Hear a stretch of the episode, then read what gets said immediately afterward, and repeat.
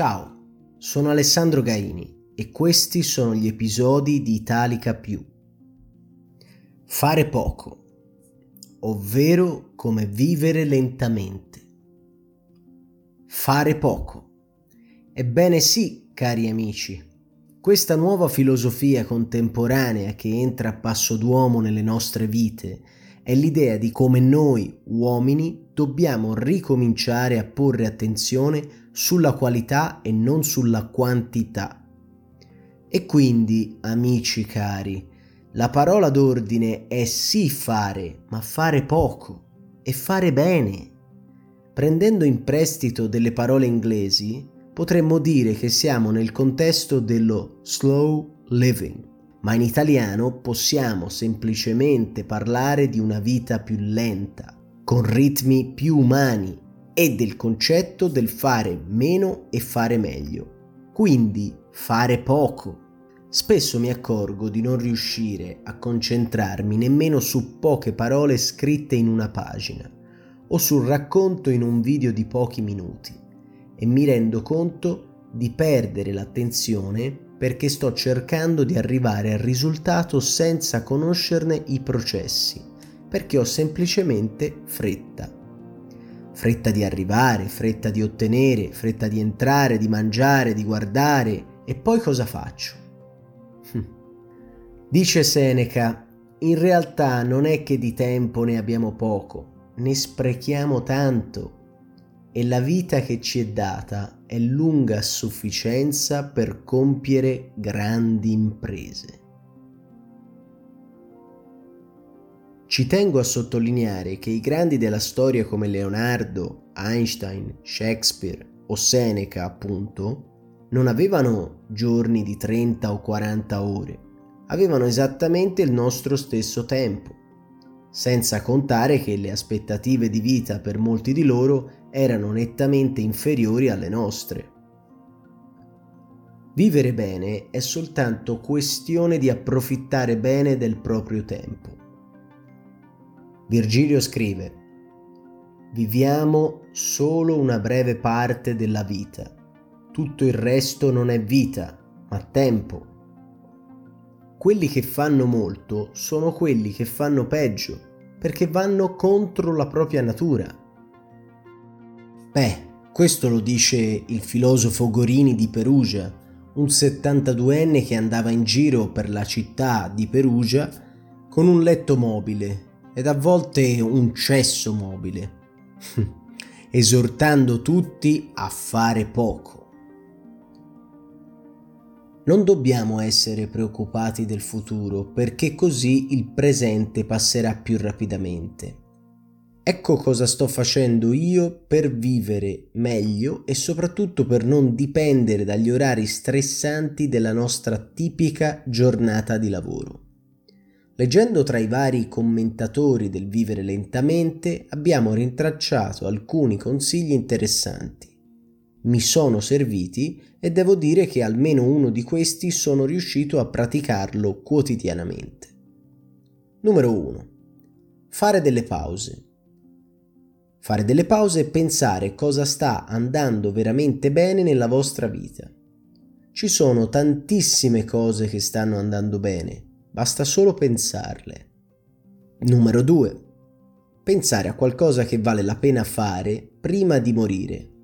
Lo so, sembra un po' apocalittico, però sicuramente ci saranno delle cose che vorreste fare prima appunto di passare a miglior vita.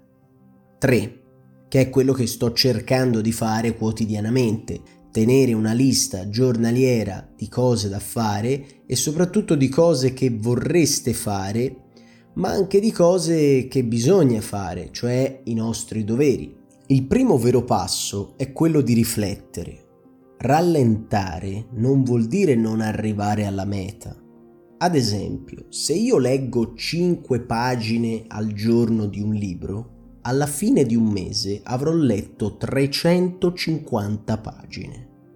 Considerando che in media i libri che possediamo hanno tra le 300 e le 500 pagine, o spesso anche molte meno, in un mese sarei capace di finire un libro. Bene, e magari dopo un mese comincerò a leggere 7 pagine al giorno e forse dopo 10, il che mi permetterà di leggere due libri al mese. Sto per caso correndo? No, mi sto allenando e sto imparando a tenere il ritmo senza affaticarmi. Il cibo. Questo è uno dei cardini della filosofia della vita lenta mangiare tutto ciò che è stagionale e possibilmente a chilometro zero, partendo da ingredienti basici per arrivare a delle ricette complesse e gustose, evitare quindi tutto ciò che è pronto o quasi. Il cibo fresco e poco industrializzato ci fa stare meglio e ci fa dare valore al prodotto. Prendete in mano delle semplici zucchine queste ci sono una volta all'anno nell'orto. È inutile voler fare il risotto con le zucchine a novembre, non sarà mai buono come a maggio o a giugno. Parlo per le stagioni europee, ovviamente. Il cibo è un tema legato ad un'altra questione fondamentale per la nostra salute, ovvero mangiare lentamente. I benefici di questa sana abitudine sono vari e possono aiutarci a far diventare l'ora del pasto un vero e proprio momento di meditazione. Nello specifico vi elenchiamo 10 motivi per cui mangiare lentamente è una buona pratica. Prima di tutto è stato appurato da diversi studi che mangiare lentamente ci aiuta a dimagrire. Bisognerebbe masticare un boccone per almeno 30 secondi. Secondo, mangiare lentamente aiuta la digestione perché i cibi vengono predigeriti in bocca grazie alla saliva. 3. Dobbiamo imparare a gustare veramente quello che mangiamo, assaporarlo. Immaginate di avere un bel piatto di pasta al ragù fatto in casa, o una succulenta padella di baccalà con i porri, o meglio ancora un arrosto di cacciagione. Questi piatti vanno assaporati con calma e devono darci tutto il piacere di un piatto fatto con l'amore di un buon cuoco, anche e soprattutto se questi sono i nostri babbi o le nostre mamme. Il quarto punto riguarda lo stress. Come dicevamo, il pasto può diventare un buon metodo per meditare Concentrarsi su questa azione così fondamentale per il nostro corpo e la nostra mente può aiutarci a risolvere molti dei nostri problemi legati allo stress.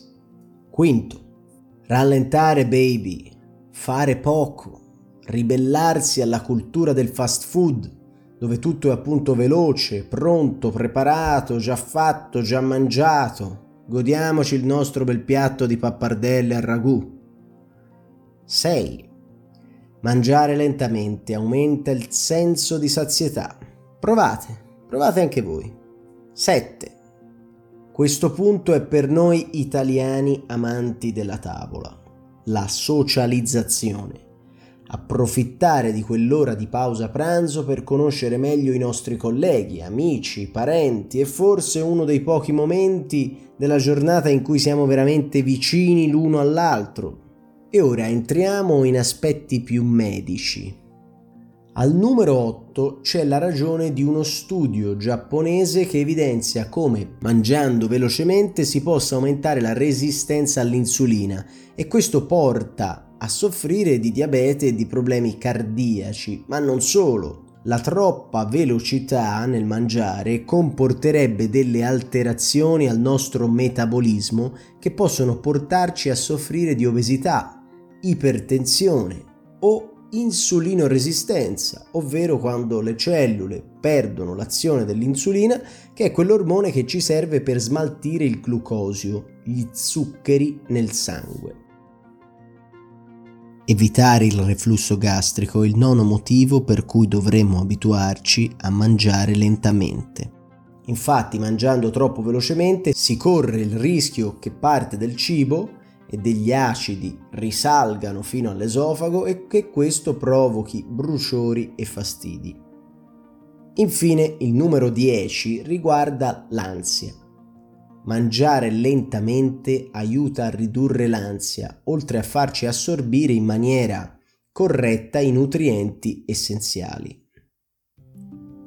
La logica del vivere lentamente è anche quella dello slow food, un'associazione italiana nata per riportare alla coscienza delle persone la necessità di mangiare prodotti locali dei piccoli produttori. Questa associazione è ormai famosa in tutto il mondo e i presidi Slow Food sono visibili sul sito della fondazione Slow Food. Lo sapevate che il Brasile ospita ben 20 presidi? Ovvero 20 tipi di prodotti che sono tutelati e sostenuti da questo movimento per il mangiar lento e sano? Nella vita di tutti i giorni possiamo iniziare a utilizzare meno la macchina per spostarci, risparmiare energie e denaro, usare meno acqua, meno luce. In due parole, fare meno. Ops, fare poco. Per alcuni questo potrebbe essere negativo vista la nostra società dei consumi. Ma non è così. In realtà stiamo semplicemente spostando i consumi verso qualcosa di più salutare, utile e sostenibile. La vita è un'esperienza unica e irripetibile. Questa vita non è in prova, infatti, è l'unica che abbiamo.